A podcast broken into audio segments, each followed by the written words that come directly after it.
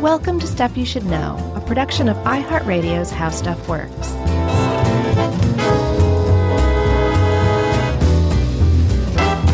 Hey, and welcome to the podcast. I'm Josh Clark, and there's Charles W. Chuck Bryant, and there's Jerry over there, and this is stuff you should know in the house.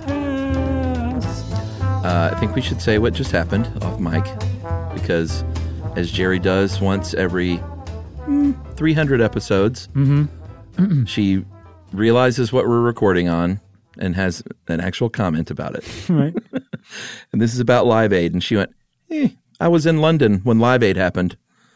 And Josh said, Did you go? Jerry said, No, I didn't know what was happening. right. Because we forget in 1985, there wasn't an internet blast. Like, No. Live Aid was a big deal, but little Jerry, little 12 year old Jerry in London doesn't know what's going on.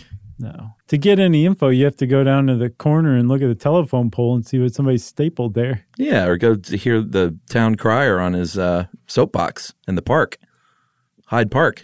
Sure. So uh, it was a very anticlimactic story because it led to nothing but like, anyway, I was there. Yeah, her in- in London. justification was I was 12. yeah, I had no control or agency over my life.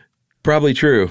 Uh, but Jerry, had you been just three years older, you might have been uh, pulled up on stage with Bono to dance. To dance to dancing in, um, in the dark. Uh, no, that was Bruce Springsteen. And Courtney he- Cox. He did not play Live Aid. You know that was Courtney Cox, though, right? Sure, it was not real. It was set up. She was an actor and still is. I thought it was just coincidence. But uh, yeah, one of the most famous moments of Live Aid was when Bono, and we'll get there, but I watched it again today, man. I got a little teary. Did you? It was such a great moment. Oh, I just wanted to be like, Bono, stop. No, That's what everyone in the band was doing. I'm sure. It was like Edge, you could, Ed still had hair. It was before he just started wearing beanies all the time. Right. And they, they were playing the great song Bad, and they did like a 17 minute version of their like 22 minute set because Bono wanted to dance with a girl. Mm. Yeah. and he finally jumped down onto the floor of uh, Wembley Stadium. Got this young 15 year old girl, danced with her for like 15 seconds. Right. Took another five minutes to get back to the stage because that's how long it takes to Yep. get back up on stage. Look of panic starts crossing his face as he realizes what's going on. And Edge is up there, and Adam Clayton has his big uh, white afro, and uh, Larry Mullen still looked identical as he always has. Is he and the they just- drummer? Yeah, and they just played that same riff from Bad over and over and over. And they were a little mad because they only got to do two songs. Right. They were going to close with uh, Pride in the Name of Love. Which everybody like wanted to hear. Sure, that was their big hit. You know, they were a young band at the time. Bono Mm-hmm. was only 25. And uh, the band was a little miffed. But then, as it turns out, that became one of the iconic moments of Live Aid. And it really launched U2 into the stratosphere. Yeah. Which, I mean, Bono lucked out on that one. Yeah. Because I imagine backstage right after that set was not a pleasant place Sure, to be they were for like, him. dude, what? it's not about you. Yeah. What are you doing? Yeah. But it was a nice moment. He said, I really wanted to dance with that 15 year old girl. I know. It was very sweet. Her name is uh, Cal Kalik. And she says that she was getting kind of smushed and that that kind of helped her out was security like pulling her by her hair over the barrier. Yeah. It doesn't look very comfortable. It was rough. I should probably say at this point, or we should, a lot of the stuff we're talking about, you can go see. Yeah. I was actually, when I was researching this, I was like, what a time to be alive. Oh man, I was just pouring through these videos. Yeah. You can just go watch most of the stuff we're talking about Yeah. is, is out there on YouTube. So if, uh, if you ever just go, what? Pause, Mm-hmm. go to YouTube, Y O U T U B E dot com. Hmm? Type in L I V E dash A I D. Yeah, you don't even need the dash. Their, their algorithm is that smart. It'll know what you're talking about. Uh-huh. And um, start watching videos. Yeah, I watched a, a bunch. We should just talk about some of the ones through the episode that we watched. Okay.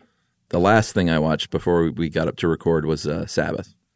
I didn't watch that one. the Sabbath reunion. Yeah. Mm-hmm. Uh, and we'll also say this was 1985. So when you think, man, Zeppelin reunion, Sabbath reunion, Right. what that really means is like chubby, big haired Ozzy Mm-hmm. and like Robert Plant wearing like electric blue. And Z Cavarici. Baggy pants, you know, He, he was dressed like Cavaricis. AC Slater from Saved by the Bell. Yeah, it's a big fat 80s reminder like, oh, right, that's what people look like. Yeah. Mm-hmm. Even John Deacon from Queen had like a big puffy pleated outfit. Oh yeah, eighty five was like Not they had good. the eighties flag going yeah, it was very tough. full full bore. Uh, but I was 14, and I think I've told this story before, but I was babysitting. Uh, I had an everyday summer babysitting gig as a 14 year old, babysitting these two kids that were like, Seventeen and nineteen. they were pretty uh, close to my age looking back. They were probably like eight and nine or something. It's close-ish. So I was sort of like paid to go over there and kind of hang out with them and make sure they didn't get in trouble. Mm-hmm. wasn't like babysitting, babysitting. right. But I remember I watched virtually all of the Live Aid telecast on MTV. That's awesome. and was just stuck to it all day long. That's cool. I was I was nine, yeah. uh, and we were in London, but I didn't count. But you and Jerry were uh, in Hyde Park hanging out. She's like, there's this annoying nine year old just Yeah. following me around. Yeah. Talking about podcasts. Says he's from the future. right. Something about a way back machine. So, yeah, uh, thanks to Julia Layton, who we have uh, doing some writing for us now Doctor Lates. from back in the old days. She's great and writes great stuff. And I threw Live Aid out there because I thought it'd be good to learn a little bit more about it. It was a good idea. Thanks. So let's talk about the the origins of this. Yes. because Live Aid happened on July 13th, 1985.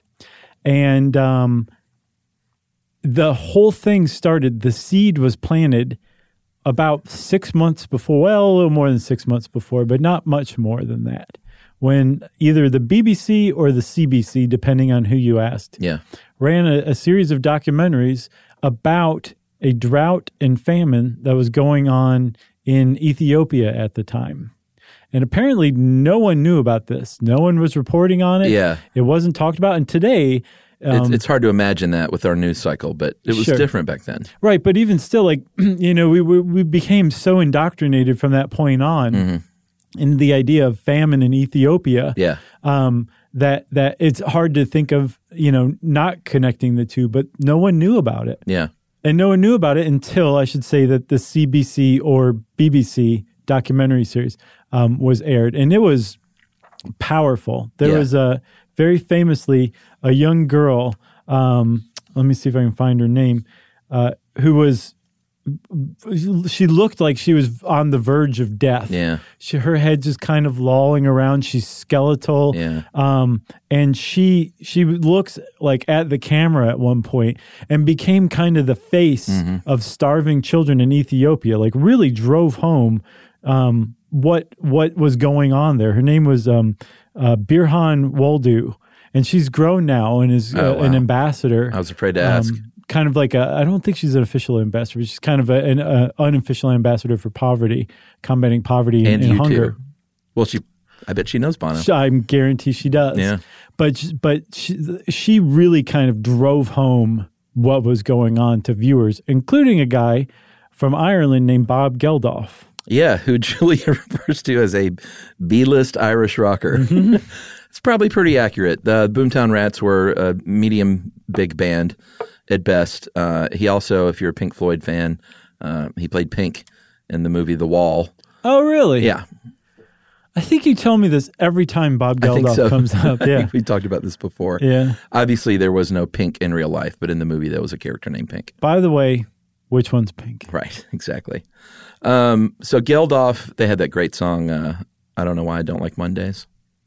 Pink Floyd did? That was the Boomtown Rats, my friend. Yeah, that you was got a- that one plenty wrong. That was their big hit, though. That was Geldof's big hit. Which again, I thought was an Elvis Costello f- song until you Oh, explained it to me. That's right. We definitely have talked about that before. That's right. so, um, man, I wonder if twenty years if we're going to be like, yeah, remember when we? Yeah, Yeah, it's already happening, Chuck. uh, but we don't sound like Abe Simpson quite yet. So Geldof saw this, really spoke to him, and he said, "Here's what we're going to do. I want to put together a fundraiser, and this was not Live Aid yet. No, this is Band Aid. Right. Previous to Live Aid, uh, they did the song that we, some of us all still love it- around Christmas time. It's a good song. Some of us hate it. Who does? Do they know it's Christmas?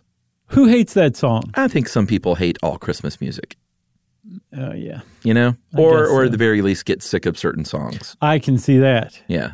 But that one is It's a good one. I've okay. I, let me put it this way: I have never gotten sick of that one yet to this day. No, I agree. Um, Bono, of course, Boy George, Bowie, Bananarama, Duran Duran, Wham, U2, Sting, Phil Collins, Mm-hmm. you name it.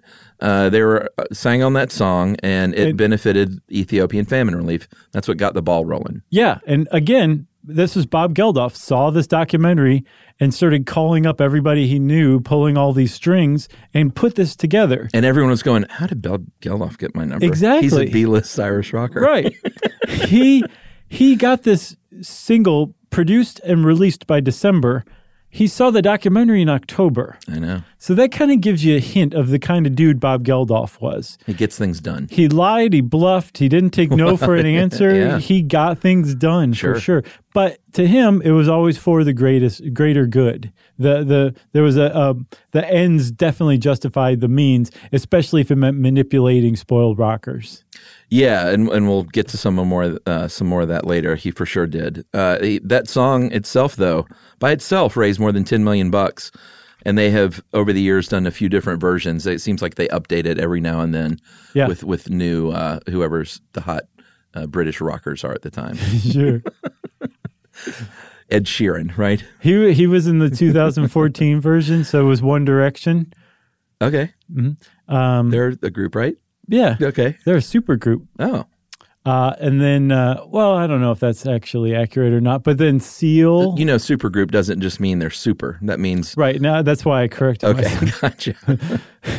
Uh, and then uh, Sinead O'Connor, she was on it too. Oh, on the newer ones. The 2014 version of Do They Know It's Christmas? oh, nice. Yeah. Um, so a month after that, Harry Belafonte got together with a producer named Ken Cragen or Cragen, and they said, "Well, we need to do our own version over here in the U.S. because we're looking pretty bad. Right. Uh, Geldof is a B-list Irish rocker, and he's getting all the limelight. I'm Harry Belafonte." Right. So uh, he gets together, and they. Um, this is where, and this is something I never knew. The song "We Are the World," of course, is what we're talking about. I always heard "USA for Africa." I always thought it was United States of America. That's what they wanted you to think. I never knew that it stood for United Support of Artists for Africa right. until today or yesterday. Well, there you go. How about that? I think it's a, a great thing that they surreptitiously slipped that in. Uh, and that song was, um, you know, Quincy Jones famously worked on it. It was written, it was supposed to be written by Lionel Richie, Michael Jackson, and Stevie Wonder. Stevie Wonder was too, uh, wanted to work on it, but was, was a little too busy to get involved in the writing at the time. So it fell to Lionel Richie and Michael Jackson. And apparently, if you believe Latoya Jackson, it was mostly Michael who put that song together. I don't know about that, man, because Lionel Richie's a pretty stand up dude from what, everything I've ever heard. Well, I- I don't think he's made some claim like I wrote half fifty percent of that song. Uh, he was apparently pretty blown away because Michael Jackson, like after he left, went ahead and like cut a demo Oh, really? and brought it back, and he was like, "Oh, well, that's impressive and exclusionary." right. Yeah. Yeah. Yeah. Good ideas. Okay. Go, go home. He's I'll, like, "You literally waited till I walked out the door Right. to hit record." I'll see you later. Uh, I'd like to see Lionel Richie. I, I just looked up his. Uh, he played somewhere, and I was like, "What's he playing these days?" I looked up his set list. Is he coming to Chastain anytime soon? I don't know, man, but the set list is amazing. I'm like, Oh, yeah. every single song, because he's doing Commodore stuff, he's Sure. doing his own stuff. yeah. A It's really, it's, it seems like a fun show. little bit of Deep Purple. Oh, sure. Yeah. Um, do we take a break already? No, we haven't, Chuck, and I think it's high time that we did. All right, let's do it.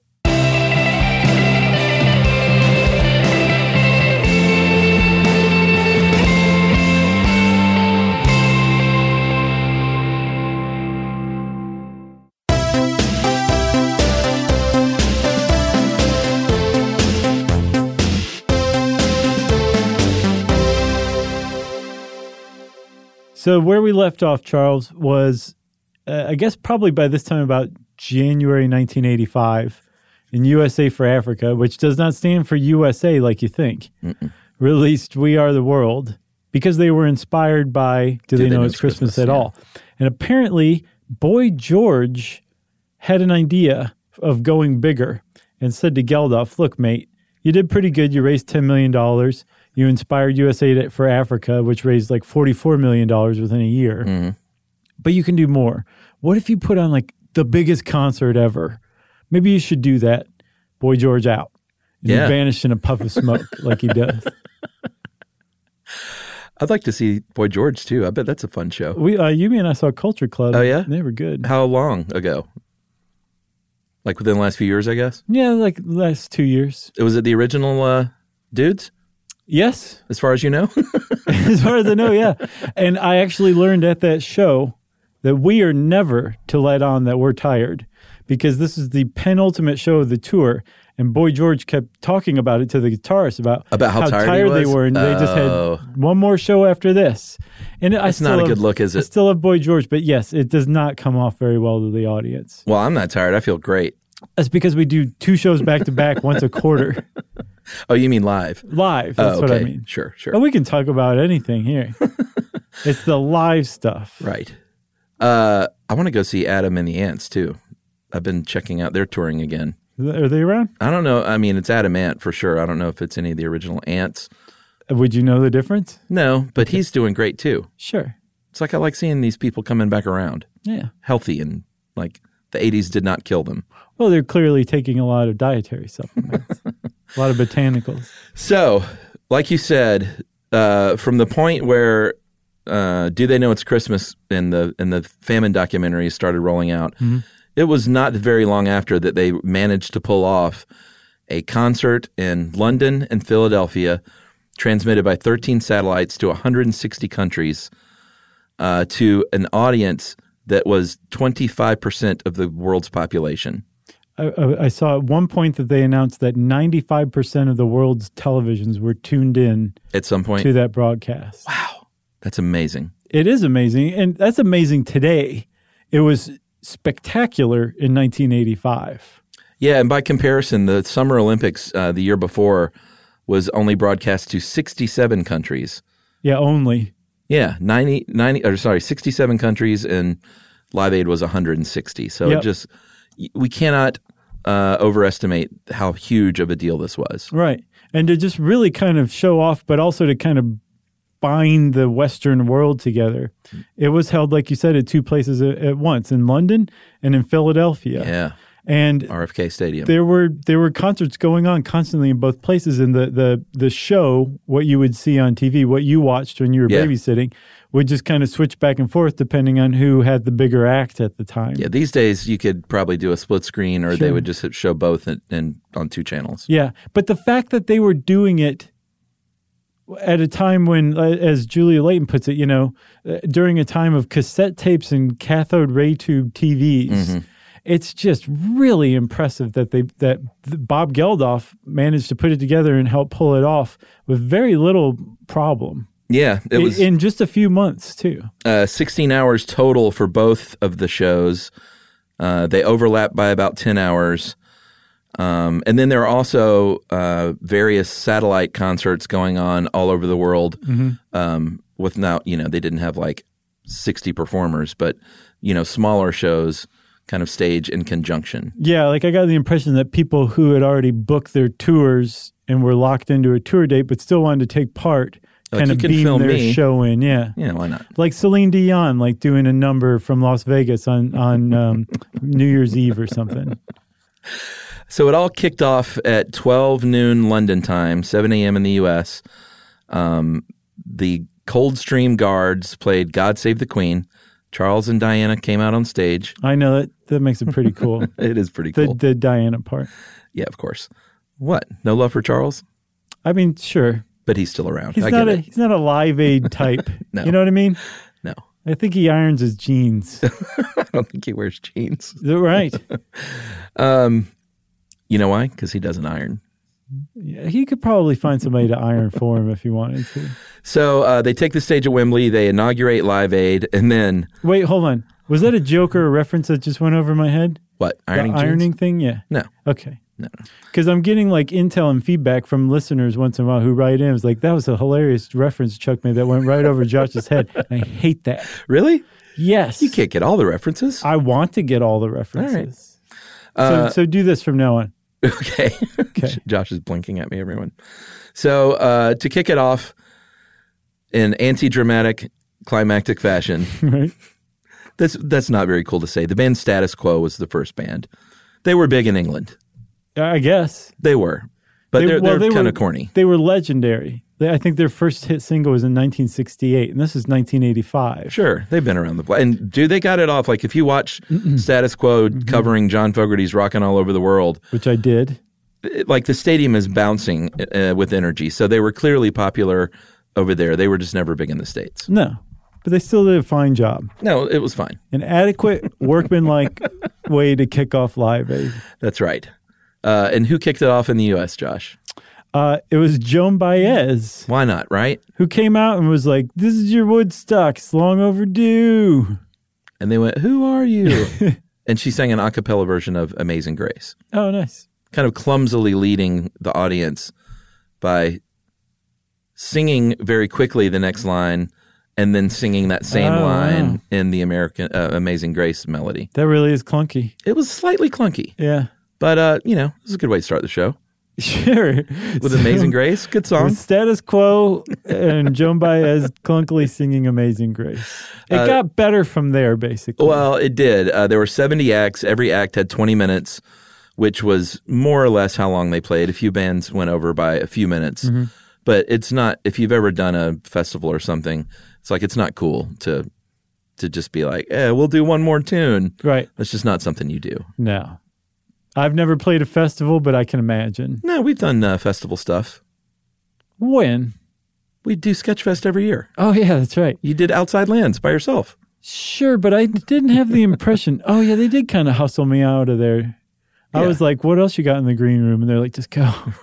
You're right. Okay. All right. I got you. I thought you were like at the end of your end of the world thing. You were like, "Hey, an- anyone want to hear something about?" Uh, You're right. you're like, "Get him off." You're right. Yeah. Phil Collins, and this was a very big deal and a total publicity stunt, but it worked. Yeah. Uh, he and I think we mentioned this in the Concord oh, episode. we talked about it. Yeah. he played both continents, and they had a film crew following him around. They would cut to every once in a while, like Phil Collins on the plane or right. hustling through an airport. There is no better singer then or now to have done this. think Maybe you're probably today- right. Maybe James Corden would would be the go-to Sure. person, person, but this was Phil Collins. Yeah, man. yeah. I mean, There like, was no cynicism, no rock star. and he- No. He, was kind of goofy and yeah, fun. Love that guy. I think you're totally right. Man, I love him. He's playing again too, which is great news. I didn't know that. Yeah, because he he wasn't able to play drums for a while, and he's he's back at it. What happened? He I can't remember exactly what it is, but he had some illness. Uh, I can't remember exactly what, but where he like wasn't performing and didn't think he would again. Oh boy, Yeah, so it's kind of cool. He's back out there again, he's great. Susudioing it up. That's awesome. I love that man. Uh, because of the twenty minute set, some bands got you know like you two only got in two songs. That was so dumb. Generally, it was about three. Some bands like Tom Petty and the Heartbreakers, with their tight "Don't Bore Us, Get to the Chorus," they got in four. Oh, did they? Yeah, Wow. their set was epic. It's great. Who? Uh, somebody had like five. I counted. Well, Queen did sort of some medleys, Uh huh. and so they ended up getting more songs in there that way. There's somebody else though. I, I can't quite put my finger on. Sorry, everybody, but I saw one. I was Oh, yeah? like, wow, that's a lot more songs than it seems like everybody else had. They're probably hurry up, hurry up, yeah. no banter. Um, Yeah. So, 170,000 people total were live at the two shows. Right. Um, but like we said, 25% of the world, 1.5 billion people watched it as it was happening. Yep. Pretty amazing. So on the actual day of the show, uh, you you already kicked it off, right? It Yeah. started in London and then it started in Philadelphia two hours later, Status quo and Joan Baez. and then there was overlap for like ten hours, I think, Yeah, 10 of the 16 hours. and then it went afterward. It went to went back to Philadelphia. But Chuck, um, you saw Bohemian Rhapsody, right? Uh, three times. Did you really see it three times? Mm-hmm. That's adorable. Yeah. Um, so that part uh, at the end when they recreate Live Aid, Uh-huh. have you? Did you see the YouTube video of the Live Aid version and the Bohemian Rhapsody version? Uh, I did not watch the side by side comparison It's because Mm. I pretty did not close. need to. It is pretty close. Yeah, I mean, I've, I've watched that Live Aid performance dozens and dozens of times. Really, Yeah, and they they nailed it. Um, the the thing that bothered me about that movie was how much they rewrote the timeline in the band. Oh yeah, So it was not Queen's first performance back, and like they had just reunited and forgiven each other, and Right. he had just told them about HIV. Like none of that. yeah. The timeline's so out of whack. Supposedly, he didn't know he had HIV yet at the Live Aid show. I can't remember exactly. Was is that I'm it? pretty sure. uh, But, they I took mean, a lot of license. They took a lot of license. Yeah. And, you know, it's fine. You're trying to make a more dramatic film. I get it. Uh, but I don't know if it needed it because that performance itself, still, if you look up any, what were the best performances of Live Aid, it's almost roundly um, Queen is in the number one spot. yeah, not just Live Aid. Like a lot of people point to that as like one of the greatest mini sets Yeah. ever. No, the BBC did a poll in 2005, and that was named as the number one greatest rock performance of all time. That is really great. Man, Pretty- it just gave me chills. Pretty amazing. I got chills right now. Not even watching it, just hearing you talk about a BBC poll.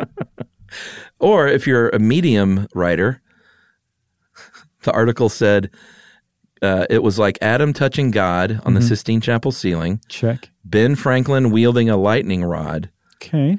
or E.T. phoning home. No. Man, They had me right up until the last one right there. that's just so like, come on. Just say it's great. I I didn't get the last. It's like E.T. phoning home. Yeah. like I really dumb. tried to go in the writer's head too, and I was like, nope, that was personal. Yeah. that person really was moved by ET phoning home or something. Uh, what else do we get? We got a lot of. Anytime you have a big thing like this, you have a lot of uh, people collaborating on stage. Uh, Sting and Dire Straits, of course. Well, yeah, Uh, Mick Jagger and Tina Turner. That was pretty unforgettable. but not just Mick Jagger and Tina Turner, because it turns out that Tommy Mottola, who's the head of Sony Records, said, "Hey, if you don't get Hall and Oates on with Mick Jagger, Mick Jagger's not going on." And Hall and Oates backed up Tina Turner and uh, Mick Jagger. Oh, really? Yeah, See, I thought that they were saying if you don't give Hall and Oates a primetime slot, then they're not. Then Mick Jagger won't come Mm-hmm. I because he think- represented both. I think that that was their. They they equivocated by saying Oh, gotcha. we'll have them back up Mick Jagger and Tina Turner. And even still, if you look up Hall and Oates, Yeah. it just comes up Mick Jagger and Tina Turner. They're they're not even listed in the video anymore. But f- at least John Oates was backing them them up. Yeah, I'm pretty sure Daryl Hall was too. Man, they were good. yeah. Still are. Yeah, Uh, Emily went and saw them a couple of years ago. Just killing it. Still, yeah. it's good stuff. I like Yeah. that live at Daryl's house too. That show. Uh, I haven't seen that. Uh, I don't know if he's still doing it, but he did it for a few years at least, and it's basically his awesome home studio. He just has people over and a camera crew, and they just jam and do songs. That's great. They'll do like a Hall and Oates song, Mm-hmm. and then mainly the songs of the artist. I feel like I've seen them It's fun. since they've been back around. Definitely saw Tears for Fears. Well, they played with them. That might have been Yeah. they toured. But we with didn't Them. stick around for Hall and Oates, and I think the reason why is because we had seen Hall and Oates already. Yeah. Like, what happened in my brain, John?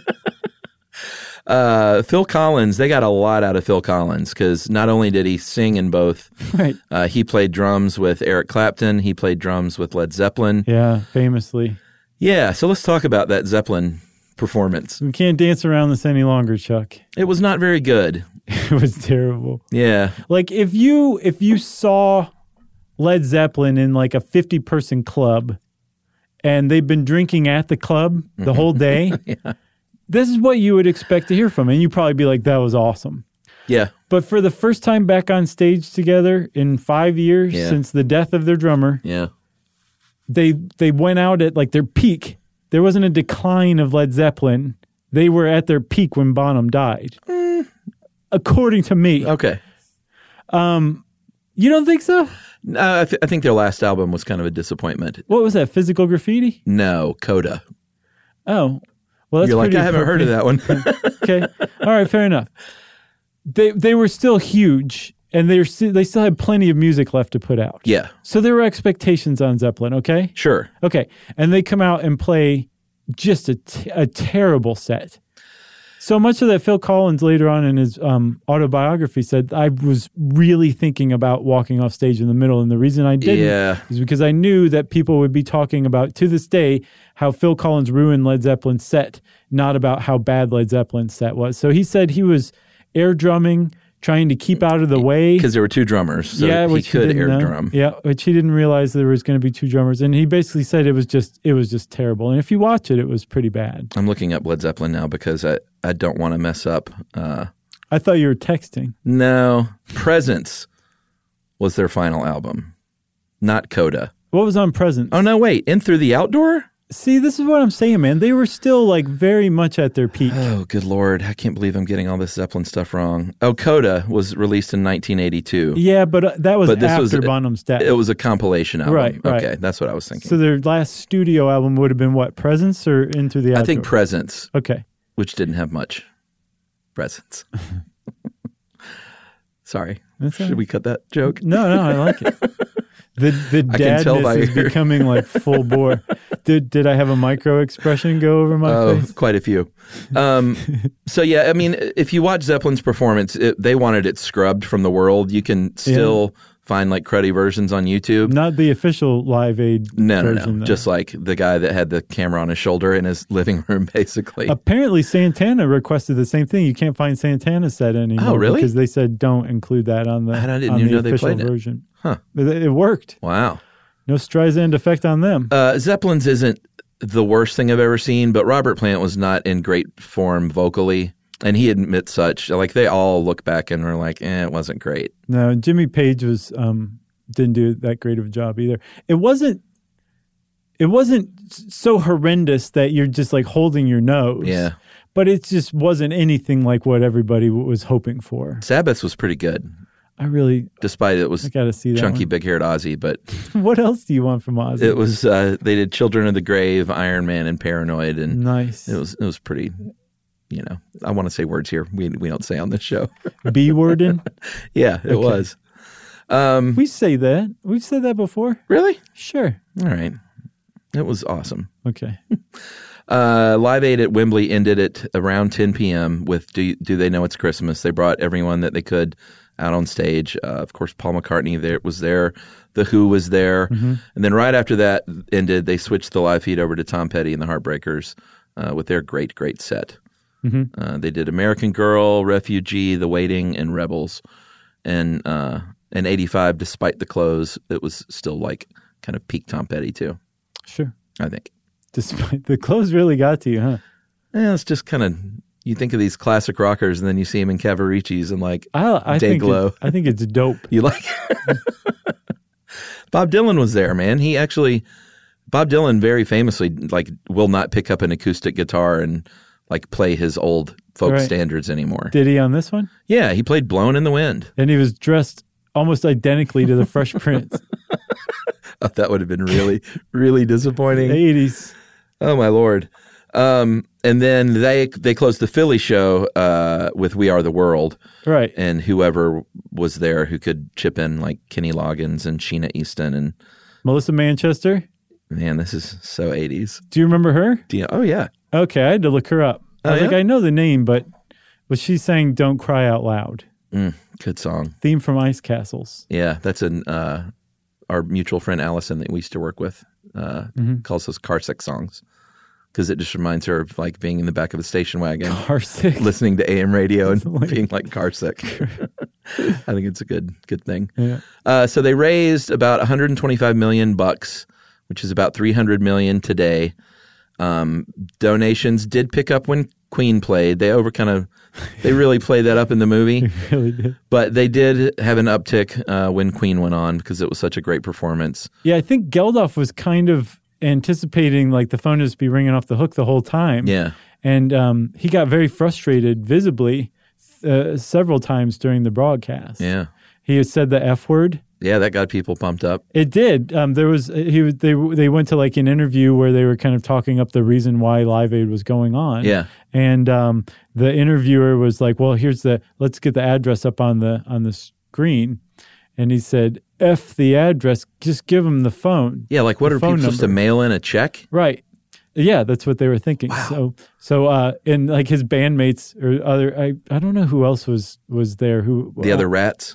I guess maybe or else maybe one was um uh oh what is his name uh Midge Ure he he's kind Oh, of from Ultravox. yeah he's kind of an unsung overlooked coordinator he really helped Geldof Yeah. put this together he might have been up there but they all kind of look at each other like oh my god he just said the f word on the BBC and that got the MTV generation going the phone started ringing around then because somebody just said the f word on TV which if you remember back before South Park came along, that did not happen. No, no. It did not happen. Like, damn was, I don't want to say controversial. Yeah. But it was like, it, it perked your ears up when you heard that on TV because it was just so out of the ordinary. Oh, and an F bomb. this guy said the F word in 1985 on TV, on live TV being Yeah. broadcast around the world. Yeah. It got people's attention for Yeah, sure. that's still a big deal to hear in a live t Like if you hear that at an award show or something, Yeah. it's not shocking, but everyone goes, "Ooh, you're not I supposed know. to do that. The little eight year old and he's like, oh, you're going to get in trouble." exactly. All right, let's take another break, and we'll talk about uh, what went on behind the scenes and where all this money went. Right after this.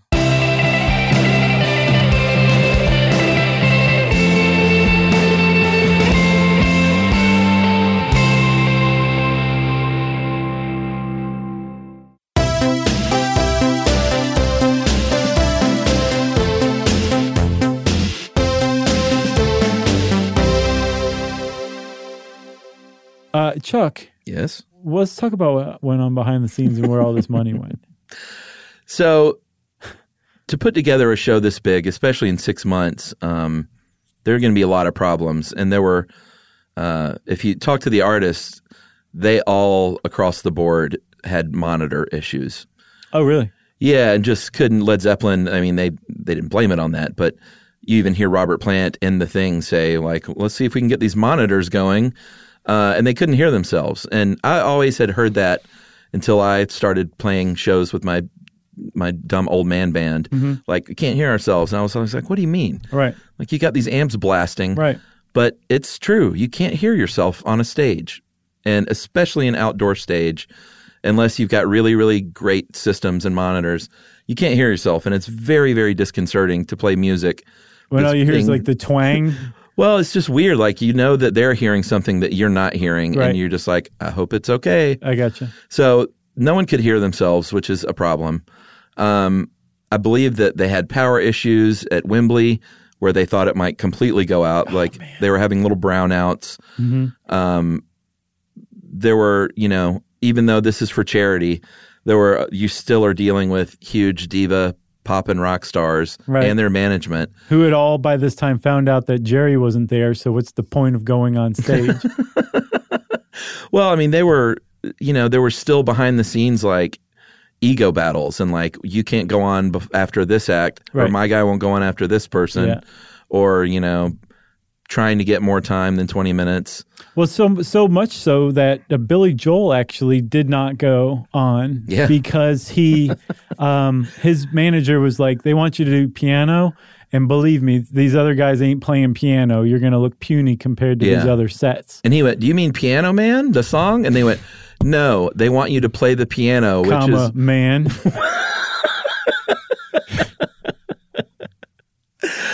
Oh, that was so great and dumb. um, and he was like, You mean the instrument that made me famous that I wrote a song about that I play on 99% of my songs? They want me to do that? Right. And he went, Yeah. And he went, I'm not doing it. No way. Billy Joel didn't play piano for nobody. He's like, I'll just get my Telecaster and do Matter of Trust three times.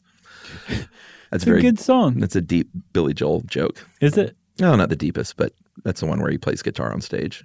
Oh, okay. It's kind of like the, the only song that he plays guitar on. Where do you know he went and played like a couple of dates in the Soviet Union and like ended up helping to Yeah. thaw relations between the U.S. and the USSR? Yeah. almost single-handedly. Yeah. He also threw a tantrum on stage the first night because it was a bunch of like government muckety mucks just standing Yeah. in the front row The, staring the at him. military.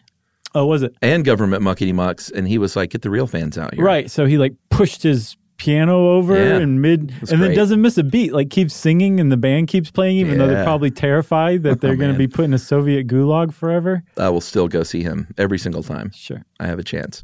But anyway, Billy Joel didn't play Live Aid is the point. No, he didn't. uh, And he wasn't the only one. Yeah, Van Halen turned it down.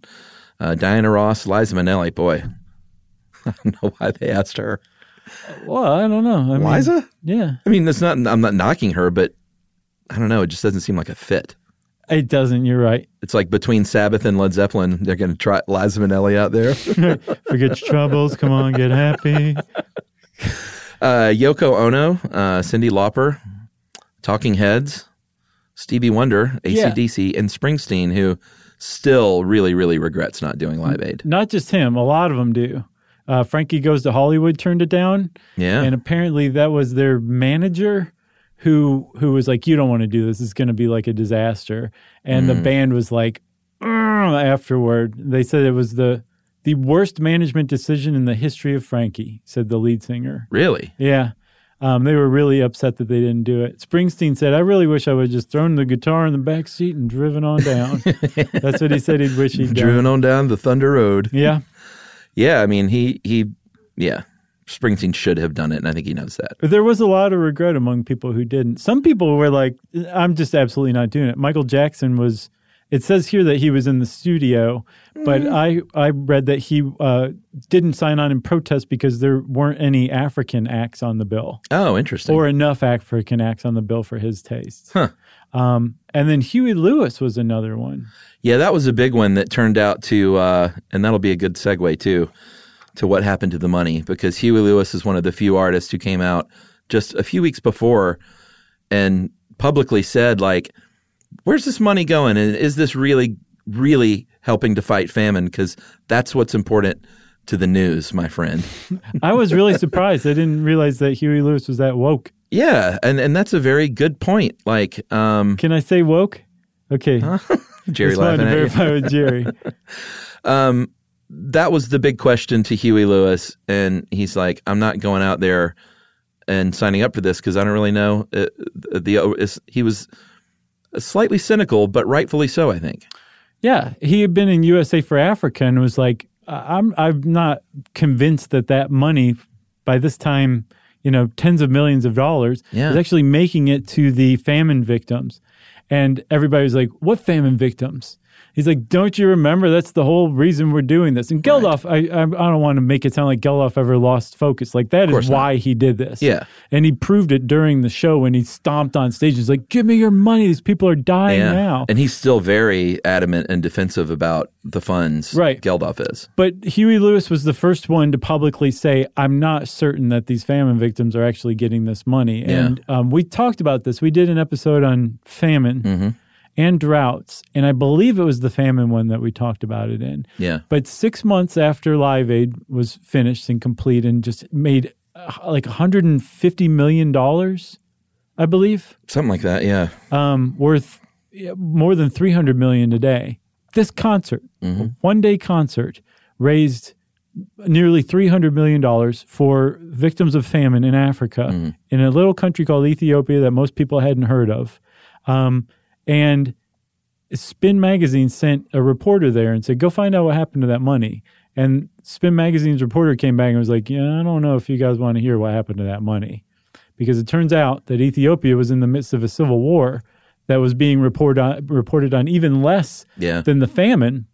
And it turns out that the government in Ethiopia was actually largely causing the famine or at least exacerbating the worst of it.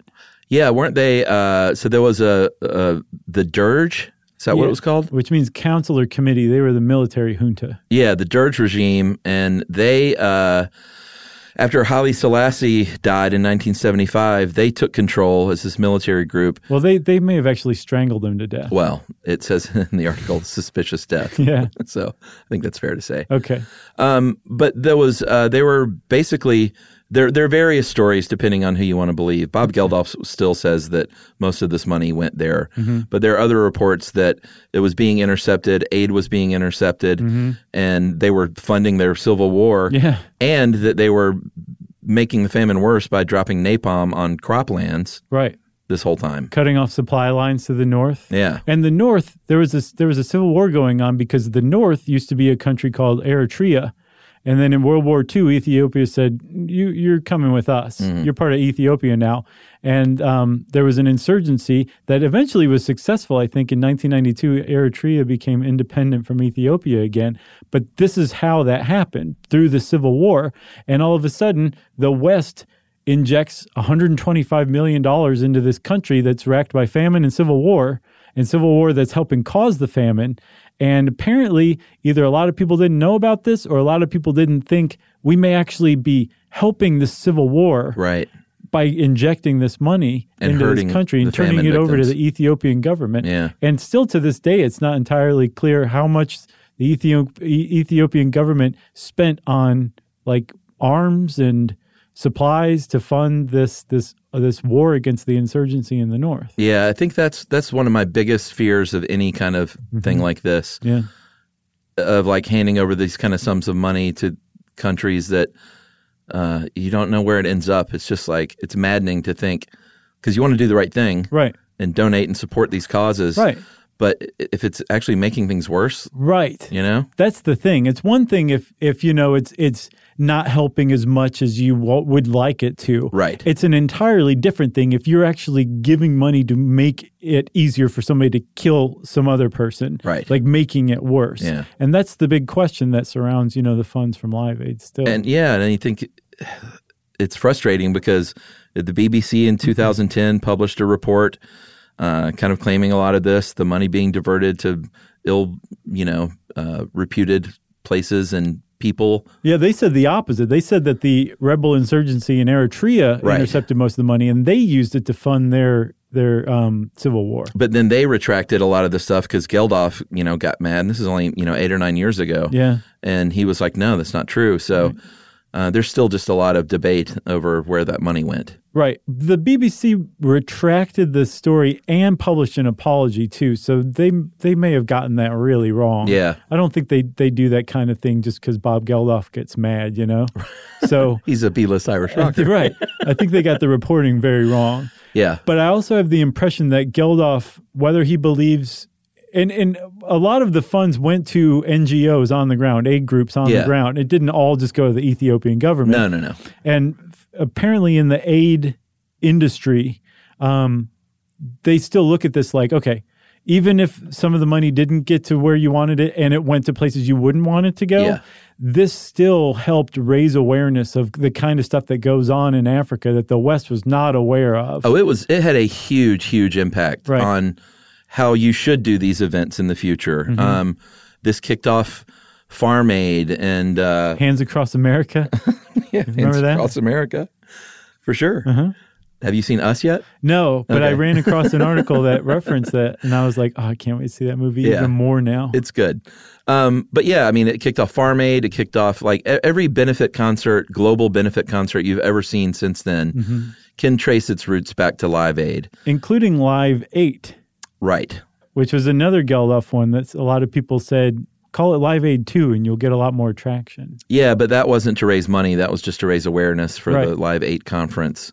The, And, the uh, G8 Yeah, oh, yeah. What I say, the Live Aid conference, the G8 But, summit. but think about it. Geldof wasn't trying to raise money anymore. Right. He was trying to raise awareness and I wonder if that was because he either became convinced that that money did go to sources that he didn't want it to or if he was just like I'm tired of arguing about it. I'm not Well, going to go through maybe. this again. But as a result of that, um, the 18 poorest nations in the world had their debts canceled by the eighth, eight richest yeah, nations in the world. And I think the aid to Africa was like doubled um, over the previous G8 summit. yeah, and it you know. It, Previous to 1985, you didn't. I mean, you had like George Harrison doing the concert for Bangladesh, which was kind of one of the first high profile things like that. But you didn't see a ton of uh, big rock stars out, f- you know, championing causes. Right. And uh, I think it really inspired a generation of young people and uh, of the pop and rock celebrities of that age, too, to like maybe do something beneficial with their Do a riches little in their more. life, Yeah. for sure. Maybe lay off, the, lay off the cocaine for a couple of days and go do something with your life, you rocker. yeah, you can get back on the cocaine in a week. Sure. Just put it off to the side. Yeah, Just, so put, I it- mean, just put an upside down magazine over it and come back to it later. it was a monumental event and one that I have a, a lot of fondness for still. Big, big deal. That's great. I don't remember an- any of it. I remember watching it on MTV and my big Yeah. sisters were there, but I don't remember. I have no real memories. I was pretty stupid, I guess. No, you were nine. I was almost nine, two days shy of being nine. Yeah, I mean, what is that, third grade? I was probably out playing with like He Man stuff most yeah, of the time. exactly. Trying to find cigarette butts on the ground. Not yet. Just a few years later, though. That's right. Uh, if you want to know more about Live Aid, I think Chuck and I, and probably Jerry, would strongly advise you to just go onto YouTube and spend a little time looking at concert footage from it. Yeah, or send in your special Live Aid memories. Oh, that's a good one, too. Yeah, I like being in London and not knowing it was going on. I love that one. Um, and since we said that, since we made fun of Jerry's terrible Live Aid story, it's time for Listener Mail. Uh, hey guys, listening to your episode on rape kits, my heart sank when you apologized for being two dudes educating people about the options one might have after being raped or sexually assaulted. It sounded as if you thought that men in general are not fit to do this, which I don't think is true. I'm a doctor, guys, who works with men and women that experience sexual violence, and I imagine that male victims would find an apology of this kind unnecessary at best, as would the male therapists who are doing great work and who can serve uh, as much needed therapeutically invaluable counterexamples after someone has had bad experiences with men. I also don't think your initial disclaimer that this would be a serious episode without any jokes was warranted, and I'm glad the episode didn't turn out that way. If anything, your good natured humor brought some much needed warmth to the discussion. Uh, we are all still trying to figure out how to talk about these topics, and I would like to encourage you to stand by your efforts, shining a light on a difficult topic for the benefit of your listeners. Uh, thank you guys. Keep it up. Uh, that is from Hanno. Mm-hmm. Hanno. H A N N O. Thanks a lot, Hanno. It's a great name. Yeah, and if I'm not mistaken, it, it said uh, Hanno was in Hanover, Germany. No. Yeah. Really? Uh huh. I wonder if uh, they like the town so much they just said, "Call me Hanno from now on, everybody." Maybe. I love this town. It's like me. I'm, I'm from Chucktown. You're Adel, What? ATL. Oh, gotcha. yeah, Chucktown, I guess makes more sense. eh. If either one does. Well, thanks a lot, Hannah. We appreciate that. We will try to take your advice to heart because it is pretty good advice. Uh, and if you want to get in touch with us like Hannah did, you can go on to stuffyoushouldknow.com and find our social links. You can also send us an email to stuffpodcast at iheartradio.com. Stuff You Should Know is a production of iHeartRadio's How Stuff Works. For more podcasts from iHeartRadio, visit the iHeartRadio app, Apple Podcasts, or wherever you listen to your favorite shows.